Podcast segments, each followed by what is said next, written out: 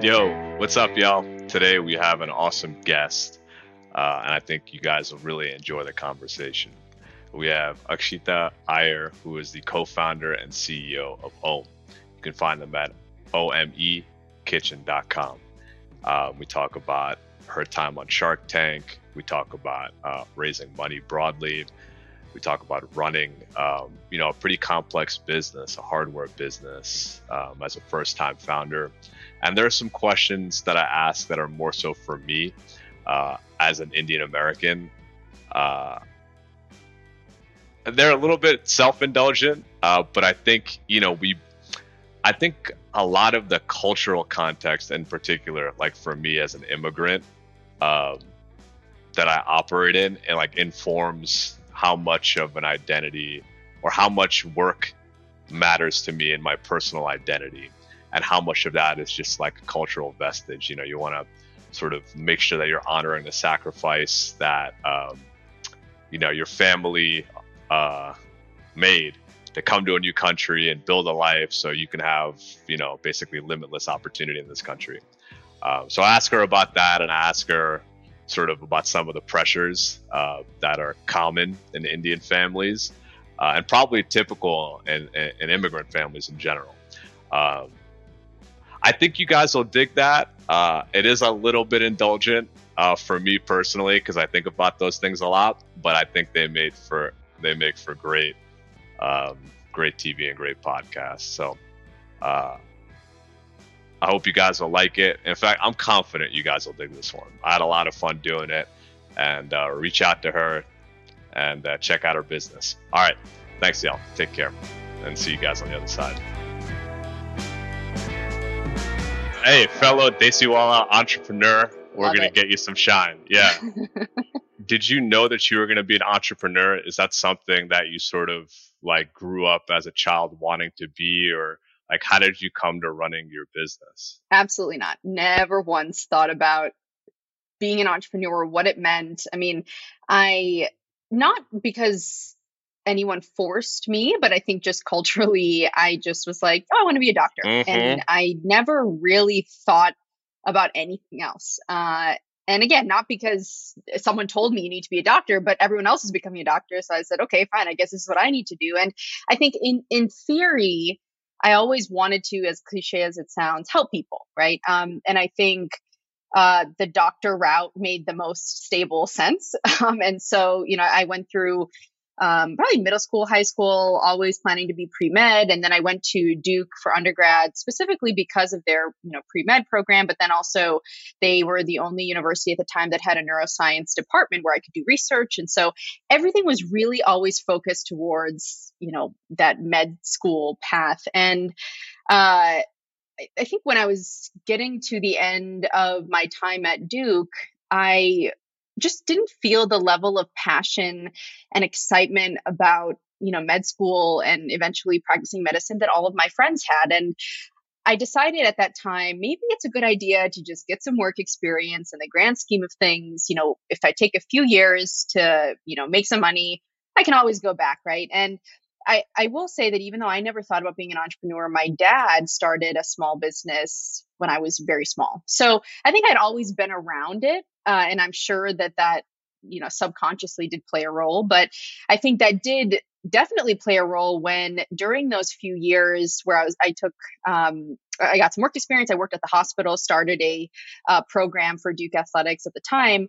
I just started to think about starting something, right? I started to watch a lot of Shark Tank. I got very inspired by all of these people who didn't have your traditional engineering, product development, you know, business, ex Apple, Google backgrounds, yeah, yeah. building solutions for their own problems. And I was like, th- that was honestly the first time, Teja, where I was like, wait, maybe I could do something, right? I don't have maybe the right background, but maybe you don't need it. And so I was already in that frame of mind when my mom left the stove on one too many times and started a kitchen fire.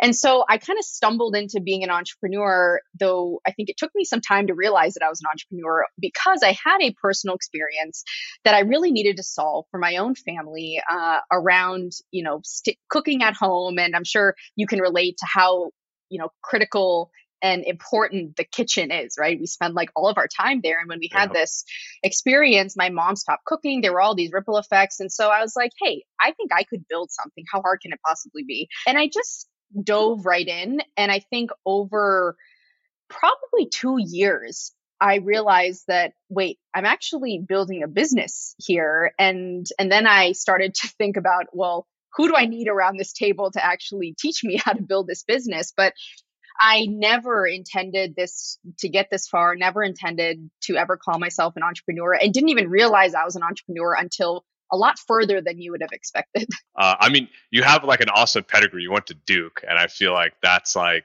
that's that's sweet. So your product, like, it has so many components: a hardware component, a software component. You have to understand like things about cooking and about like the actual user experience.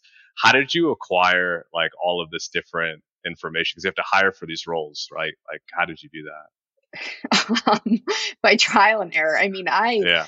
I really, they just thought when I, I had this idea for a smart knob, right? And it came from all of the other retrofit smart devices that we have, right? Your smart door locks, doorbells, thermostats. Right. The idea was that you've got an appliance that lasts 10 to 15 years, which makes it really hard for appliance manufacturers to get connected technology into the kitchen just because it's a, a long purchase cycle. And so I always thought, hey, all of these other you know, smart home devices are retrofit. So how hard can this possibly be? Honestly, the thought was you need some plastics, you need a motor, you need a board, you put it all together, you put it in a box and you ship it. Like that's how easy I thought it was. And so I think only when, you know, I started to actually build it right and by build it i did not i don't mean myself i had to find engineers locally uh, contract engineers, not even full time, because I didn't have the resources or I had not raised any capital at the time mm. to, you know, hire anyone. Um, but you know, with whatever savings and whatever paycheck I was getting, um, and you know, of course, family too, I just started piecemealing this. I found some product development firms, and it was a very good in hindsight, but very challenging learning experience because the thing about you know hardware is you can't recoup that cost right it's not like writing a piece of code or a line of code and then just going and editing that code right you're spending thousands of mm. dollars mm. prototyping and you don't get that money back if that prototype doesn't work and mm. so it again took about 2 years for me to work with contract engineers to learn enough about engineering concepts at a high level to then go and hire our first, uh, who ended up being a firmware engineer. Um, and it was during that two years where I, because I hadn't raised outside capital, that I had the time and the flexibility to make those mistakes, right? Because it was just me, um, and I, I, I wasn't really uh, I didn't really have any obligations, you know, to report to anybody in, in the sense that you do once you raise any kind of venture funding. But it took me a, some time to figure out who we needed to build this. And then after we went through an accelerator and I raised our first uh, round, then I brought on our first hires. And I'm glad it went that way because I didn't know what I would have been hiring for if I hadn't kind of, you know, tried and failed a few times. So, okay, so the first kind of part of the journey was like kind of equipping yourself with the ability to kind of scale the right team members and uh, you yeah. know bring on the firmware engineer. I mean, what did you study in school? Were you uh, engineering? No, uh, neuroscience. So okay, Gotcha. On paper, gotcha. this makes total sense. Obviously, I'm building kitchen tech. Well, yeah. no, I mean it's incredible though because like you have to basically absorb a, a whole yeah. space, and then you have to find the best people in that space to like build your thing for it to be awesome. And I you know 99% of the things that i tried during that time were failed right? Um and so that's normal. and, and, but i needed right? I mean you need all of that to then know what you're doing. At least i know what i'm doing a bit better than i did you know four years ago. So it's worth it. Yeah. Was the capital raising experience similar? Like did you have resources that you can lean on to find out hey okay what are the terms? What's standard um, or was that kind of just you just went through it and figured it out as you went yeah practical experience uh, and just trying and and figuring it out the, along the way. Though I will give credit where credit is due to founders that I met during this process and over the last you know five years who would give me these tidbits of advice that I was able to also absorb at the same time. But then I, I did have to just kind of learn on my own, read all of your, you know, venture books that you can think of. Uh, and when I started, because I came from the, you know, pre-med, you know, medicine world, I didn't have any direct connections in the startup or venture space. So again, it took me some time to find the person who knew someone who knew someone who then could get me to the right person. Uh, and it, it took thousands of meetings for me to find the right people. But then in that time those you know thousand meetings gave me an opportunity to tell my story. And i was able to refine a lot by the time it actually you know uh, was was showtime when i got in front of the people who ended up you know investing in us. But uh, it was a, that was a huge learning curve too because I was talking to B2B SaaS investors when I first started, not knowing that this person would never invest in me. but you know, it, it's such a desi thing though to like where like you're about to leave the house and your mom is like, "Did you oh, turn yeah. off the stove?" It's yeah. like I, that is my entire childhood. Even today, before I leave the house, yeah. I'm like, "Hey, did we turn this off?" So I totally, you know, I totally get the. I mean, it's like I feel the problem. I understand it. Yeah. Yeah, that's super interesting. Okay, and so you went through Shark Tank. How was that? Was it is crazy? Was it fun? It was very fun. Uh, I think you know, it was full circle because I started this company and really got the courage to start something because of the show and because, you know, of all of these people that, you know, Shark Tank was highlighting that were really building very practical uh, solutions for real pain points, right? Not just technology for the sake of technology. And so um, it was crazy that, you know, it kind of came full circle where Shark Tank reached out to us and said, Hey, you've got something interesting. Uh, and that's really, I think, all it was that, you know, there's this neuroscience grad who should not be building this, but she is. And so it's like makes for good TV, right? And I think the show itself is actually uh, very organic in a sense that first 30 seconds when you give your pitch is the only scripted part, right? The rest of it is a dialogue and is a conversation. And uh, I think, you know, I, I came in with a lot of experience already having met so many people who were asking me all the questions that the sharks ended up asking. And so I think because of, you know, the previous year of just diving in and just pitching anybody and everybody who would listen to me, it did give me a good foundation to uh, put my best foot forward on the show. Uh, and i think that paid off. We did get uh, an offer. We didn't take it because it just wasn't the right uh, the right deal. But i'm also glad we didn't take it because even at that time, you know, this was still the bootstrapped phase. And I really still did not know what it truly meant to build a business. We had not made our first hire yet. And so if I had taken that money then, I think it would have just gone down the drain because I would have used it in the same way that I was using it without having any kind of structure to, you know, the business and milestones and KPIs. And so in hindsight, I'm really glad I didn't take it because then it gave me more time to go and learn from the people who've actually gone through this. And so I think all in all, it was a really great experience and and also gave us the visibility. So until then, you know, this was a problem that, as you said, I thought was, you know, maybe, you know, all of us Indians or people who cook often. Like, I didn't think it, I didn't know that it was such a widespread problem. And so, because yeah. of the show, you know, I heard from thousands of people about the applications of this technology, not just around peace of mind and safety, but you know, in terms of true cooking automation, right? Especially nowadays, we're looking to smart home solutions to automate our daily routines. And so it did give me a much wider perspective on what we could do in the long run which as you know when it comes to startups it's not just about what you can do today but are you building you know this as a uh, you know as a stepping stone to building other you know services. And so i think that was a big benefit of the show was just the magnitude of what we were building. And actually i think was the first time i thought about this as a true business and raising money for it so. What are some of the stories that you heard? Do you have any that you remember in particular? Oh yeah i mean we have quite a few. So you know there was a a gentleman whose mom uh, you know a lot of our core uh, our target demographic right now are middle-aged adults who have young kids.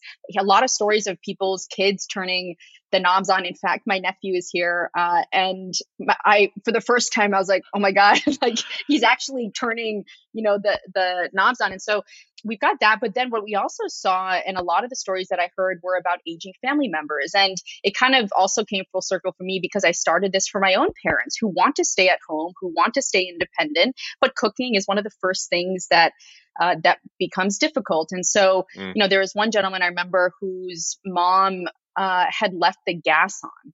And so, um, and the gas was spewing for almost a day, I believe. And when he came in, he smelled it, but she hadn't smelled it.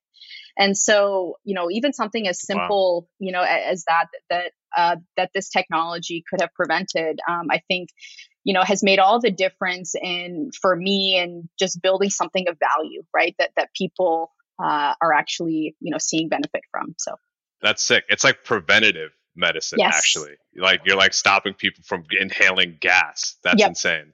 Yeah and i think that's the you know we we've got a lot of um you know reactive solutions right? You think about your smoke detector. It'll now everyone should have a smoke detector but it goes off after it detects smoke right? So by then you know you probably have a fire and something's already big. So for us it's can we be more proactive uh, before something happens right? So um, and i think that's a bit of a different approach that that we've taken in terms of other solutions out there. And i think that makes a difference too.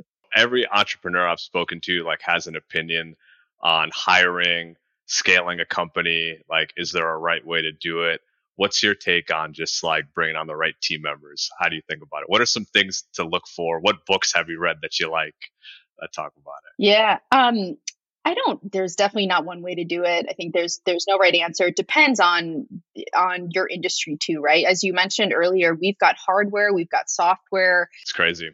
Firmware, I mean there's it's a very complex, you know, uh, uh system. And so I think the biggest thing for me is hiring people, one who really take pride in their work regardless of what work they're doing right? That everything that they put out they they are proud to say that they built that right? I mean i think some of our uh, employees that have been in the longest uh, are like that. But then two is you want people who are passionate about something right? It doesn't necessarily like, you know, um, you know, we do have some people on our team who don't love to cook, right? But but they're passionate about solving problems, right? You want to see that I think someone can have a passion about something because I think, you know, when when times do get tough, you want to know that there's somewhere that they can dig deep, right?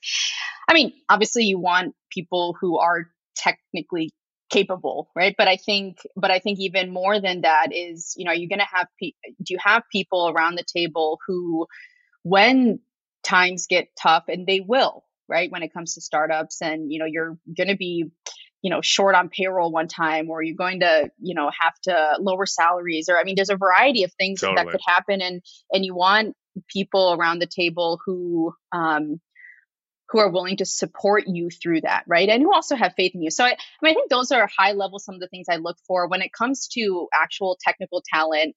I ask people who are way smarter than me on, you know, is is, is this the right experience that I'm looking for? Um, and then the next step for me is culturally, do they fit?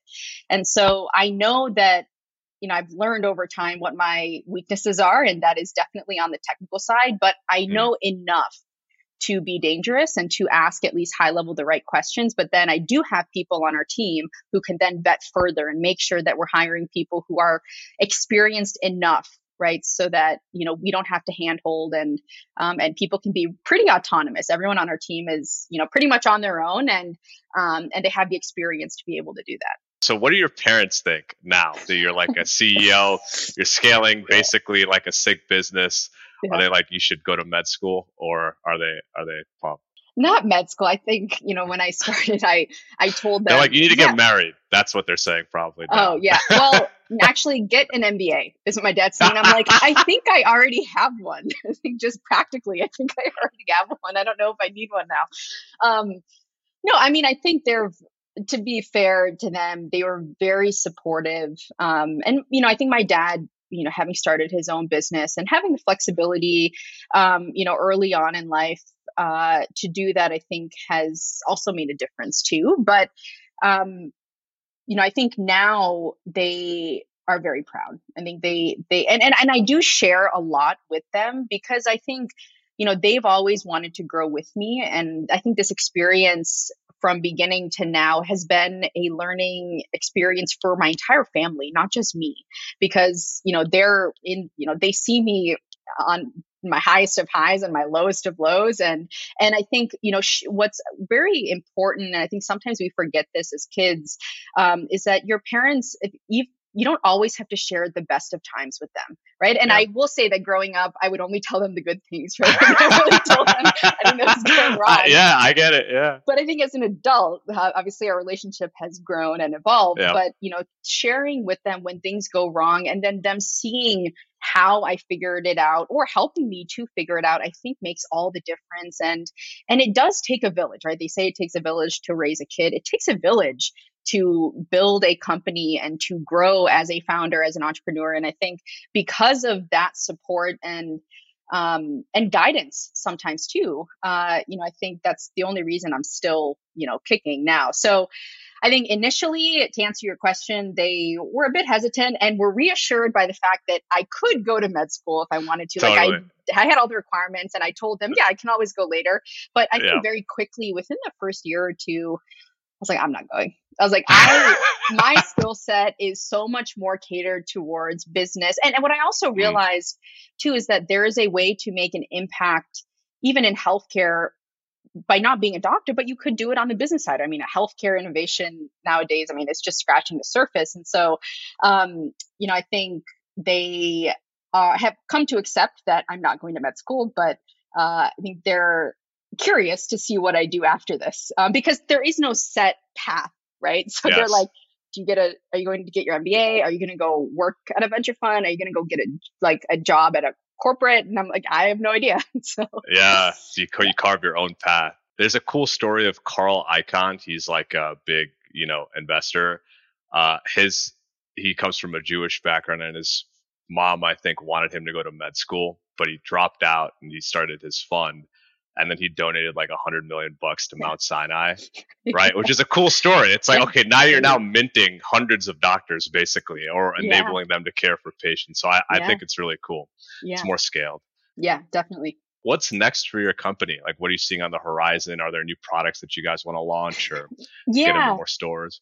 Yeah. So, uh, you know, I think for the company, I've really, you know, done some soul searching the last few months because we haven't raised a lot of money in the grand scheme of of raise. We've raised a few million, um, and where typical, you know, connected hardware companies raise tens of millions, if not more. And so it's been a blessing and a curse, as you can imagine. We've been very scrappy, very efficient, but you know, there are times when we're stretching the dollar way further than, than we probably should be. But, um, but I think you know, given market conditions now, you know, I got into the mindset um, over the last few years of your success metric being how much money you raise.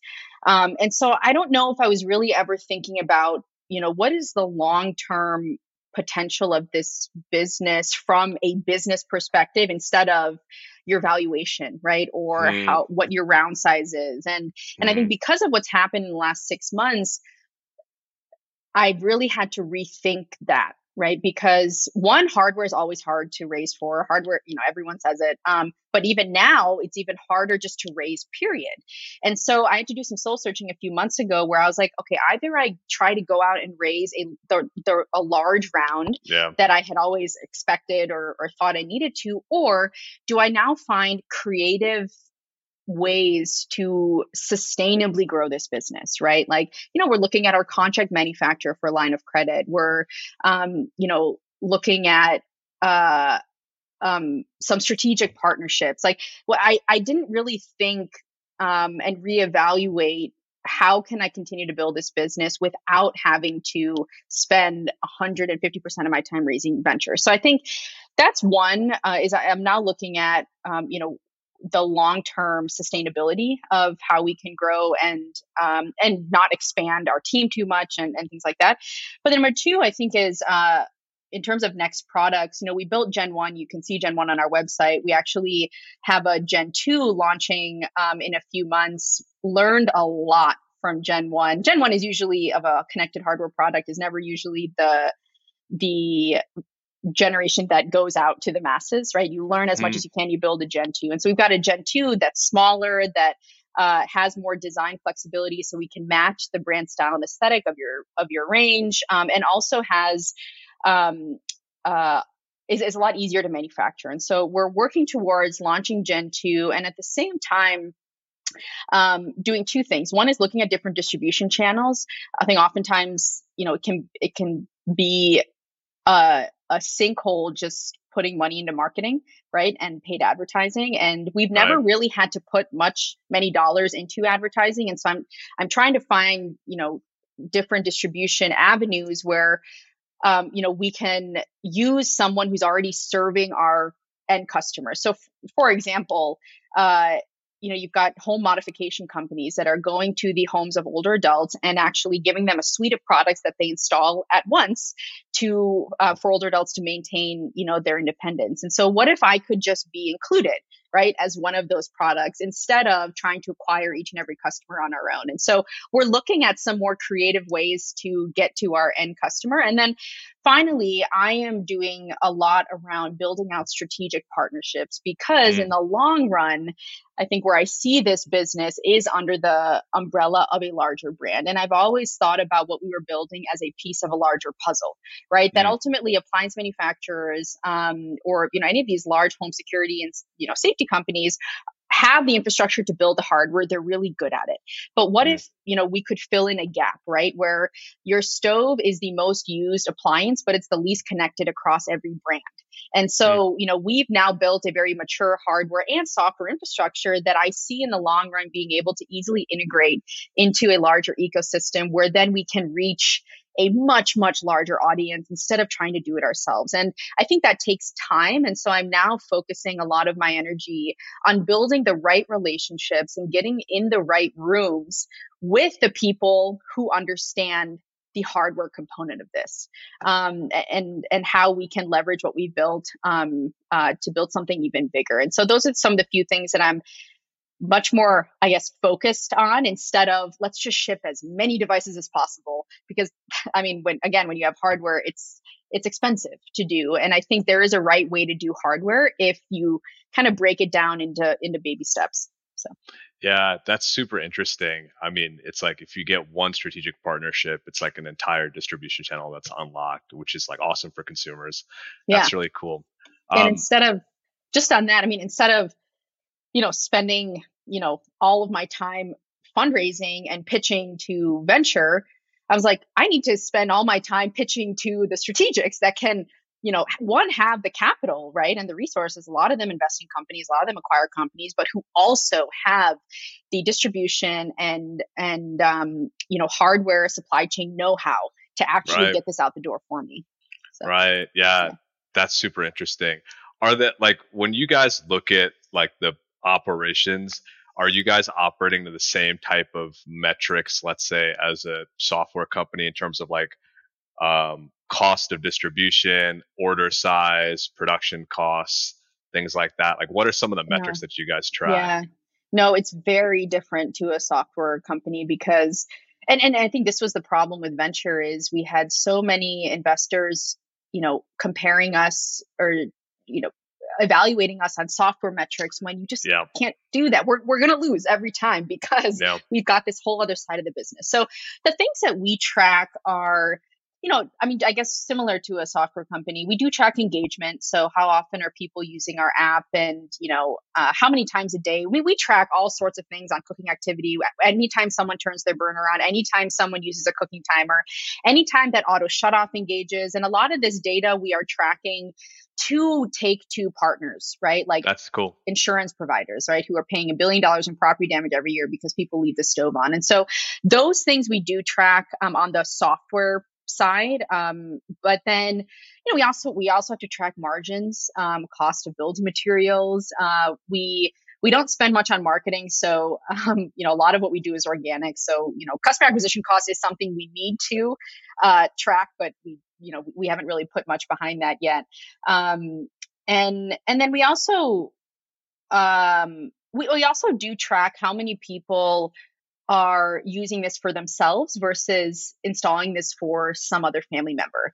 Um, because mm. one thing we've thought about in terms of expanding our software functionality is, you know, think of family sharing, um, reporting tools. So if you do install this for mom, mom's probably not gonna look at the app or, you know, uh, or look at um, you know, her cooking activity. But, you know, what if you could get that report. Like, I want to know that my mom is cooking every day because I know she loves to do it. But I also want to know if she stops cooking for a few days, right? And so I think that's something that we're starting to track um, as well. But very, very different metrics. Um, and I think different, uh, different use cases uh, and different uh, purposes for that data too uh, for a company like ours.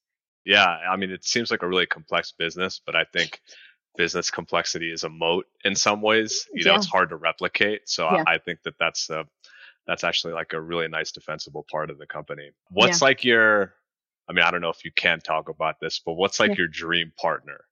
You know, like. I think my, I, I won't name names. Um, yeah, but, yeah, but this but, profile. Yeah, I mean, I think more forward thinking, you know, innovative companies, but I'm also looking at you know how do to be honest i want to go with this business right? I think i understand this inside and out. And so i'm also looking at you know who's who's willing to take a bit of risk. At the corporate level i think you know the risk appetite is very very low but but who is open to new technologies? But also you know who doesn't have maybe as built out of a you know cooking ecosystem because i think where we can provide the most value is for a partner um, you know where we can take them from zero to one very quickly versus mm. you know there are some corporates out there that have put hundreds of millions of dollars behind you know their digital you know smart ecosystem and so you know i think i'm sure there is you know potential for our technology but i'm looking you know at some somewhere that doesn't have something like this in the works or that's already built out. Um, because I think there is then an opportunity there for this to be a primary technology that they use versus somewhere where this might just sit in the background, right? And so I, I think actually, now that I say this out loud, I think one of my um, biggest criteria is is this going to a a company and a culture where someone, whether it's me or someone else, is actually going to push this forward. I, you know, mm.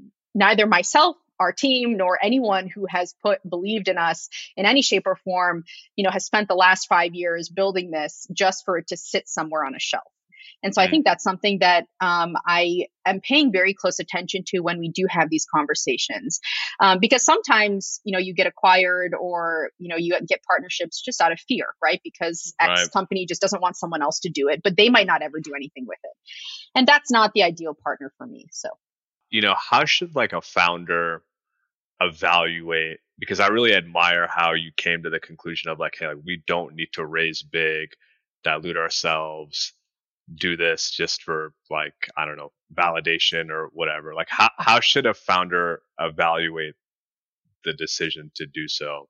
Is that something that you think just came from like a pre-existing disposition, or is that? Mm, I think no. I mean, to be honest, I'm, I'm sure p- part of it in terms of a pre-existing trait is you know I, I do constantly reevaluate all the time. Yeah, um, and cool. I'm not afraid to to admit that I you know should have something done something differently. But as long as I've yeah. learned out of I've learned from whatever decision I I've made then you know that was worth it. And so um you know I'm I'm always also try to be um, the least smart person in the room. Because when when you are i think you start you know listening you get a lot of perspective but you have to be able to filter that and i think over the last six months um, you know i came to this conclusion simply by listening to other people now not everyone's perspective is relevant to your business so you have to do a very good job of filtering of what mm-hmm. is relevant um, and what's not but um, I, I do think just you know meeting a lot of people who had experience in in my in some aspects of my journey i think in the last 6 months helped me to come to this but then also I think I just kept hitting my head against a wall, right? Like sometimes you just have to hit rock bottom to be like, I need a change. And I was flying all over the place, Teja, to meet with all sorts of venture funds because I was still in this mindset of I need to raise a large round, but I had no idea why I was raising it. Um, other I than that. Other than everyone kept asking me, how much have you raised? How much have you raised? And I like, oh my God, I need to like fix this. I need to go raise. And and so I think I just honestly I got to a point where I remember it was two months ago, I'd, you know, gone up to um, Indiana and I I was willing to move to a new city for, you know, a couple million from a fund that to be honest, I don't even think was the right partner, but I was like, oh my God, I will do anything for money right now. And when that didn't go through because hardware, you know, it's expensive, et cetera, et cetera, all the reasons I'd heard before, I was like, I, that was my low point where I was willing to move to a city where I had no family or friends.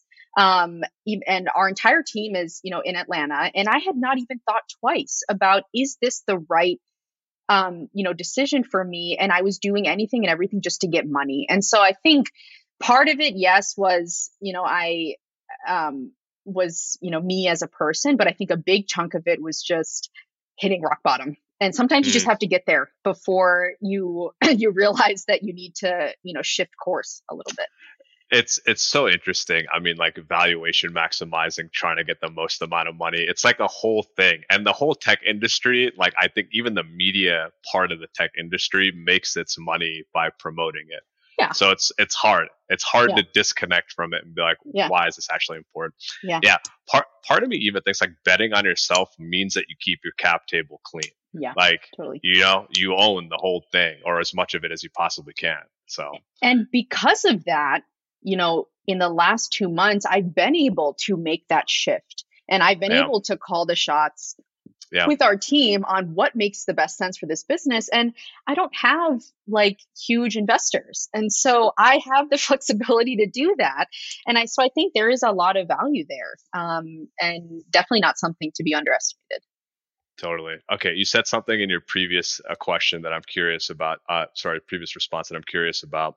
You talked about like you try to make sure that you're not the smartest person in the room. Yeah. What are like a couple go to questions where you can assess that quickly, like the level of intelligence on the other side? How do you find that out? Or sophistication? Maybe intelligence is not the right word, but I can tell pretty quickly when I'm getting a different perspective. Um, mm. like you don't want someone who's always agreeing with you um mm. because of who you are or or whatnot. I think you want someone who will listen enough to then give you perspective. But I think I also I also only really get in rooms at this point, you know, through warm introductions and and a very targeted like, hey, I don't really know what I'm doing when it comes to XYZ. Like, can you, you know, direct me in in the you know to, to someone who does and so i think i rely on my network now to get me in front of the smart people um, and so i think i already have a baseline you know uh, understanding that this person because they've done you know xyz in their in their you know in the last 10 20 years however long it is that they're going to have different perspective. But i think it's hard because everyone has different way of of communicating. And you know we met with someone the other day who um, met with him for like an hour. He is very experienced, um, uh, specifically in the appliance industry, but a man of very few words. Maybe said like a hundred words in an hour. Um, and and but but to be honest, you know, when my CTO and I, he was there with me, and we were like just babbling. And, um, and you know, when we thought back, we were like, wow, every word that this man said was powerful when we thought about it. Um, and there wasn't extraneous information like he knew, and maybe that's a, a good, uh, another point to your question is everything he says holds meaning, right? And I think mm-hmm. sometimes, and I have tendency to do this too when you get nervous or um, you know you're not quite confident of the answer you just start talking you start talking mm-hmm. a lot mm-hmm. um, and I, I think you know you will know when you're in the room with people who really are um, are mindful and thoughtful about the things that they say, um, I think that is a huge indication that you are in the room with the right person um, versus someone that just talks a lot. And we've had a lot of those too. Um, people that we've been introduced to, and also people who who approach us who just have a lot to say but not much. That makes sense. Mm-hmm, mm-hmm, totally. No, I I can think of a million stories personally where I've had that same experience. Yeah. What's the best way for your team to talk to you? Like, do you want the data presented first? How do you? I want to have as um, with my team specifically, I want to have as organic and raw in a sense a conversation as possible and always on video. I or in person. Um, I know a lot yeah. of people don't like that, but I think for me, I'm I am such a a people person and I can you can read a lot especially as a leader. You want to see body language. You want to see how someone's face reacts when you say something. And so much of being a people person a leader is uh, adapting your conversation based on that feedback from someone. And I think that I've only fostered that from meeting so many people like all the time mm. right and i think that's one of the benefits of you know not having gone into medicine for me is um, you know i've been able to realize that I, that is a, a skill set that i have and that i love to foster mm. so um, i that's digressing a little bit but uh, i i prefer to have if there's an issue that someone has um, or you know i guess something that they're presenting i want it to be as raw and organic as possible and live if possible too. Um, I think the one exception to that, and we've had this before where, you know, we might get into a disagreement, right? Or I might get frustrated about mm-hmm. something. Mm-hmm. I always encourage our team and also myself, it's been a learning process for me to take a step back. If it's not going to kill the company today, let's sit on it for 24 hours. And I think what I've realize just even personally um, is that your emotions oftentimes are temporary. And so it's good to take a step back um, and see it like in, in 24 hours or even an hour do you still feel the same way?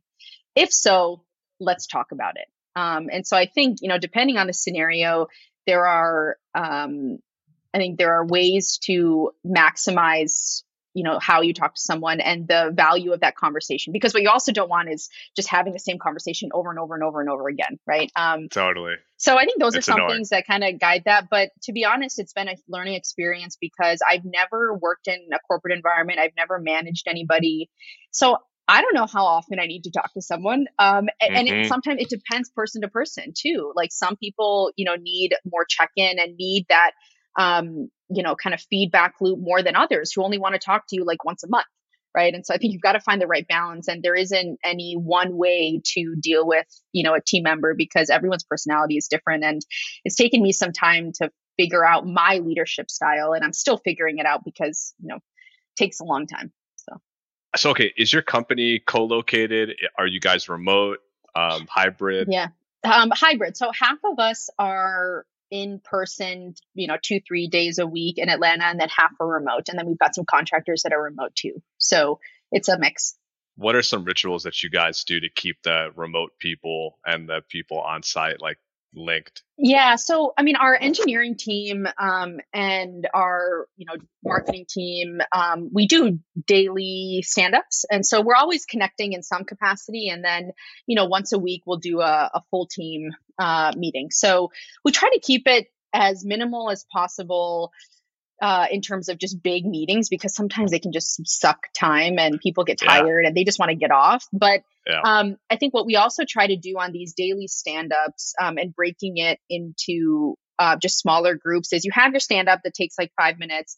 But then we always, uh, um, at least for on the marketing side, um, I think the engineering, I think they do this too. I've overheard them, though I'm usually not on those calls. Um, totally. But uh, you know, is we schedule it for half an hour only because stand up is usually five minutes, but then we just get into just random conversation, like what someone did over their weekend, or, you know, if I'm frustrated with something, I'll share that. And so I think having that room and space to just chat, right? Because that is the one thing about remote work that you don't get, right? Is that you don't just, you know, just talk about something like just anything outside of work because once you get on zoom you're waiting to get off zoom. And so it doesn't allow for that kind of you know rapport to be built.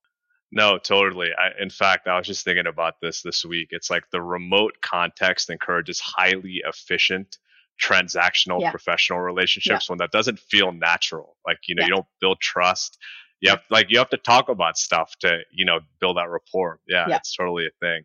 Yeah. Um, and I, it's funny i was just talking to abby I was like, you know, we need to build a studio because like trying to yeah. look into somebody's pixelated eyes for an hour when you're interview is like, it's insane. It's hard and it's exhausting, right? And people get tired and, um, and you know, there's pros and cons to it, but we do try to, once a quarter uh, or once or at least twice a year, we do try to do something in person. Uh, and that always oh, does make such a huge difference. Uh, but totally. Do you envision you guys ever coming to the same location, like bringing all the remote folks in? Or are you guys going to stay hybrid for the, you know, the whole journey?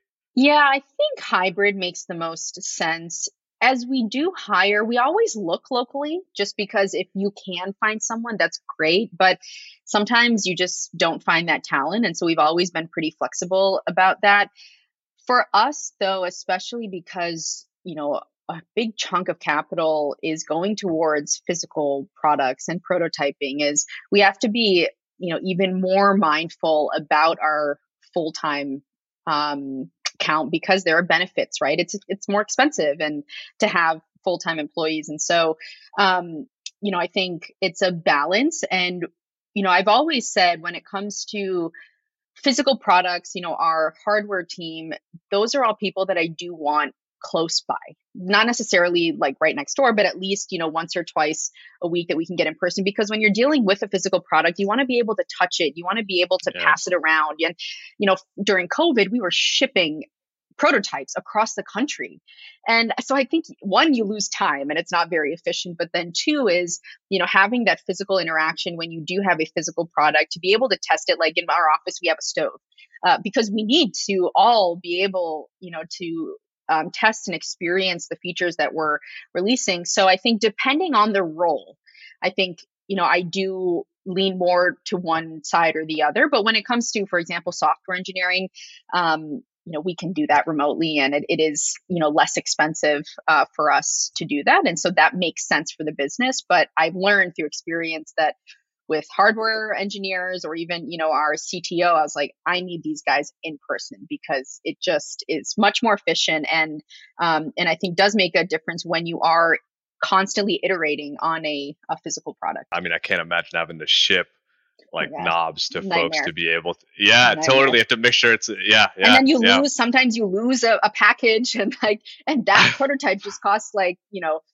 a thousand dollars you know it's yeah. it's yeah no i know i know it's crazy um okay have you have you guys thought kind of intentionally about company culture do you guys have like a set of values is that an area where you spend your time or is that organic kind of it's mm, starting to spend time. Uh, mm.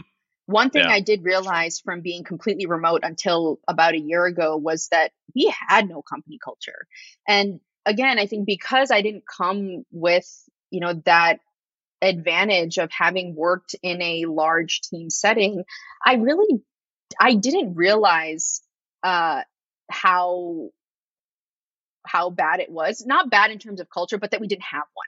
And um, you know i think uh, for example a very simple example was i was always on video when i would come on to stand-ups but half of our team wasn't. And eh, you know what i realized was you know that is culture right that where yes. um where people are without you having to say it or without you having to be in the room that they are you know kind of emulating what you do right and, and so I think now in the last, you know, six to months to a year after I started to delegate a lot of the technical responsibilities, I started to think a lot more about um, about culture and you know what are the values. And actually, we, we've been doing um, some uh, sessions on you know what is important to us as a as a company in terms of hiring, but then also how does that align with how we treat our customers, right? And what our customers expect from us because it's all interconnected. And so, you know, to answer your question, did not place enough emphasis on it looking back because I didn't really realize what company culture meant. Um, I had just, I just didn't have the experience. But I think over time, saw the repercussions of not having company culture. Um, and there were times where, you know, we had a couple of engineers who, where I, I was trying to learn and figure out how do I manage these guys. Oh, there was a time where I was managing five engineers. I am Jeez. zero. I have zero. I have like negative technical, you know, and this was That's when pretty I, sweet though. Yeah, yeah, Well, it was very, I mean, it was very stressful because on one yeah. side, you're trying to learn you know concepts and understand what they're doing so that you can measure progress right?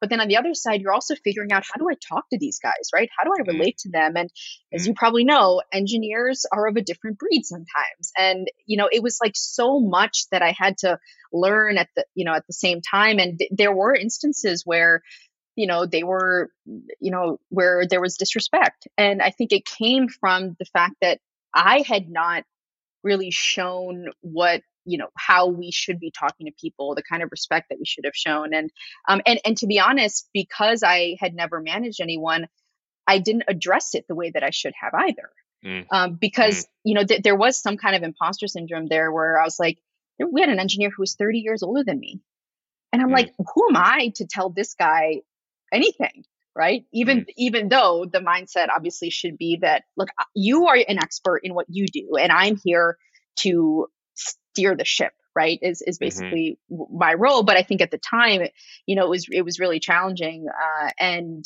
you know it all of it had to learn you know all of it simultaneously and you know i think because of that it take it might take longer but because of those experiences i think it's much more ingrained because someone didn't just tell me, hey, actually, you have to do this and this. I kind of tried and failed, and because of that, you know, I've you know been able to um, to learn from it. So, yeah, it was uh, it's it's a work in progress, and I think I'm much more focused on you know building company culture and even just the way that i talk to um, and and what i look for in partners too but sometimes you have to just delegate a lot before you even have the emotional or mental bandwidth to even think about these things um, no it doesn't show up on a p&l i mean i was the same way. I'm like i'm like it's not on the p&l what is this right. nonsense that people are telling me? Just like yeah. i don't know. Show up work hard be good and like that's the culture. Yeah, that's yeah. that was my approach. But it's yeah. a whole thing, you know. It's a whole set of values. and I think and nobody can teach you it. I think. I think. I mean, you can read as many culture books as you want, but until you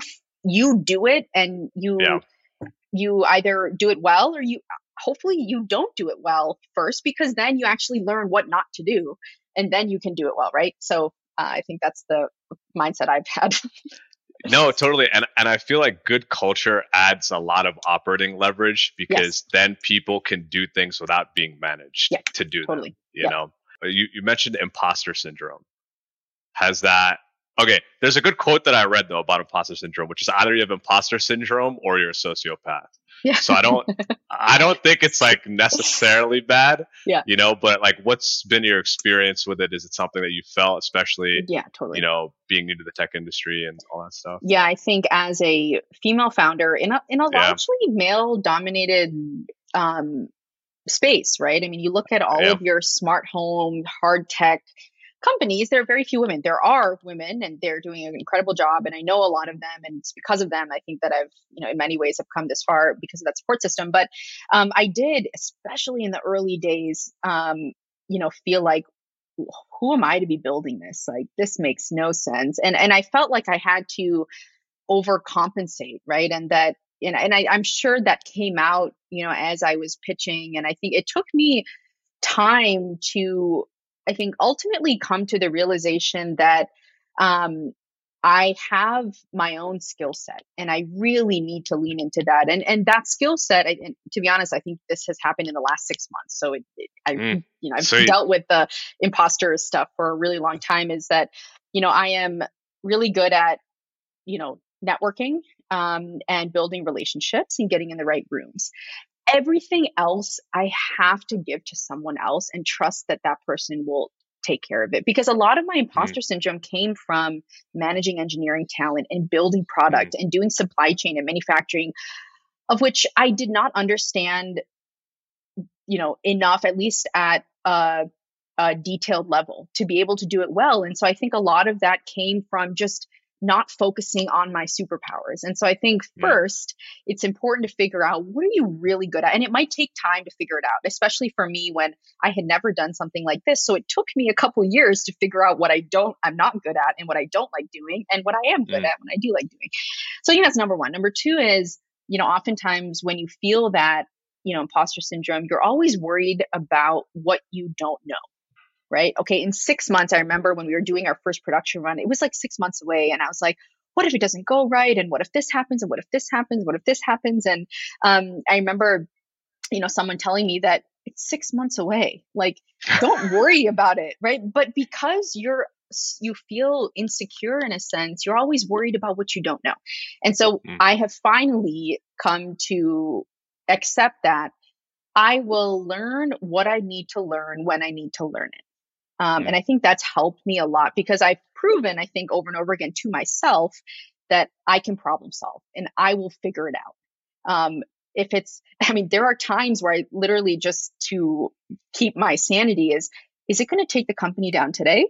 No? Okay let me push it to tomorrow and i'll deal with it tomorrow and i will figure it out tomorrow or i will find someone who can help me figure it out. And so i think coming to that acceptance and it's by no means easy um, and it just comes with a lot of very sleepless nights but i think that mm. those two things of understanding what I'm really good at, really leaning in on it, delegating everything else, and then only, you know, and not worrying about the things that are not in my control today and having faith that I will figure out whatever it is, you know, tomorrow or six months or a year from now, I think has helped me to get past that uh, feeling of imposter syndrome. So. Totally. I, I almost feel like the smarter you are, the more uh, uh, of an imposter you feel like because you can see the differences between people's capabilities and your own. And you're like, shit, this yeah. is really tough. Why yeah. did I know this already? Yeah. Yeah. Yeah. It's interesting. Uh, it's like, it'd be cool to be like, I'm the best. Yeah. I'm the best ever, but it's you know.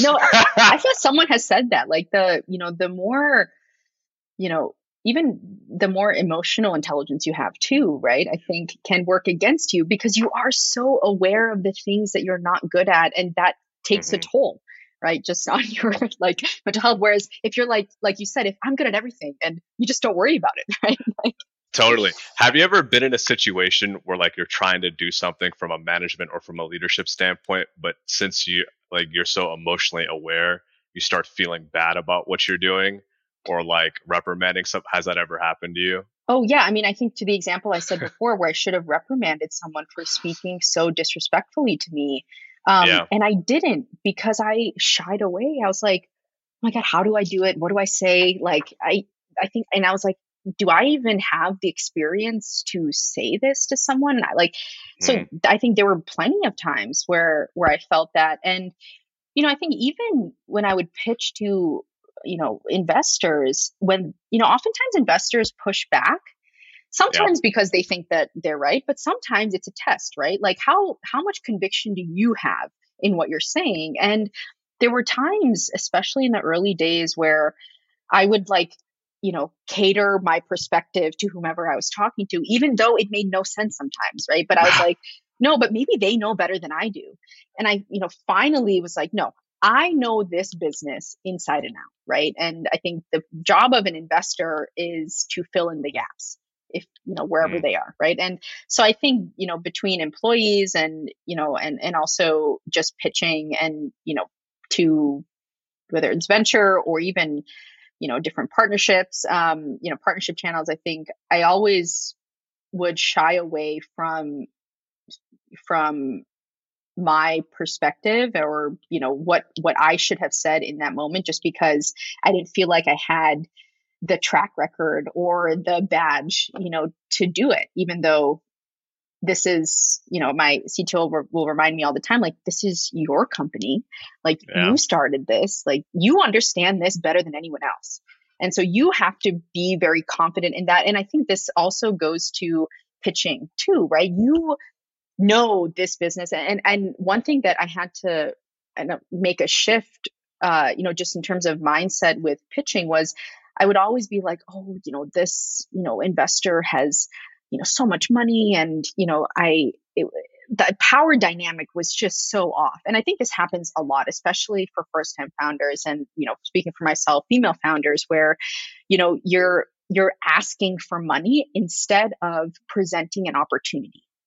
Right. And, and I think that does come out in how you talk and the confidence that you portray. Right. Um, and, and so I think that has fortunately changed over time, but it just uh, it, it is tough, you know, to to deal with because so much of it is just your emotional and you know um, instability. But you know, I think th- there's a lot of emotions that you have to sort through as you feel, you know, this imposter syndrome, as you feel like maybe I, you know, this person knows more than me, um, and and just really being confident in what you know, but then also knowing what you don't know.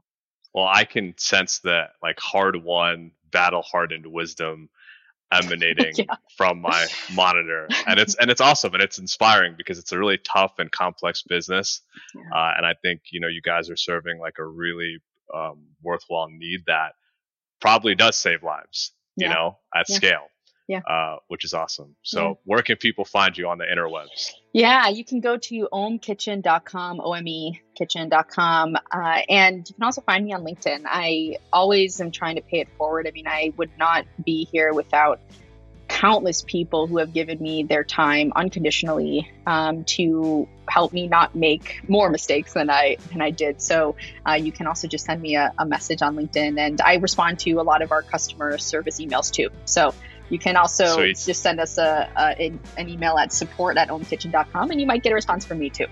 Thanks for listening to the Frontier Podcast powered by Gun.io. We drop two episodes per week, so if you like this episode, be sure to subscribe on your platform of choice and come hang out with us again next week and bring all your internet friends. If you have questions or recommendations, just shoot us a Twitter DM at the Frontier Pod, and we'll see you next week.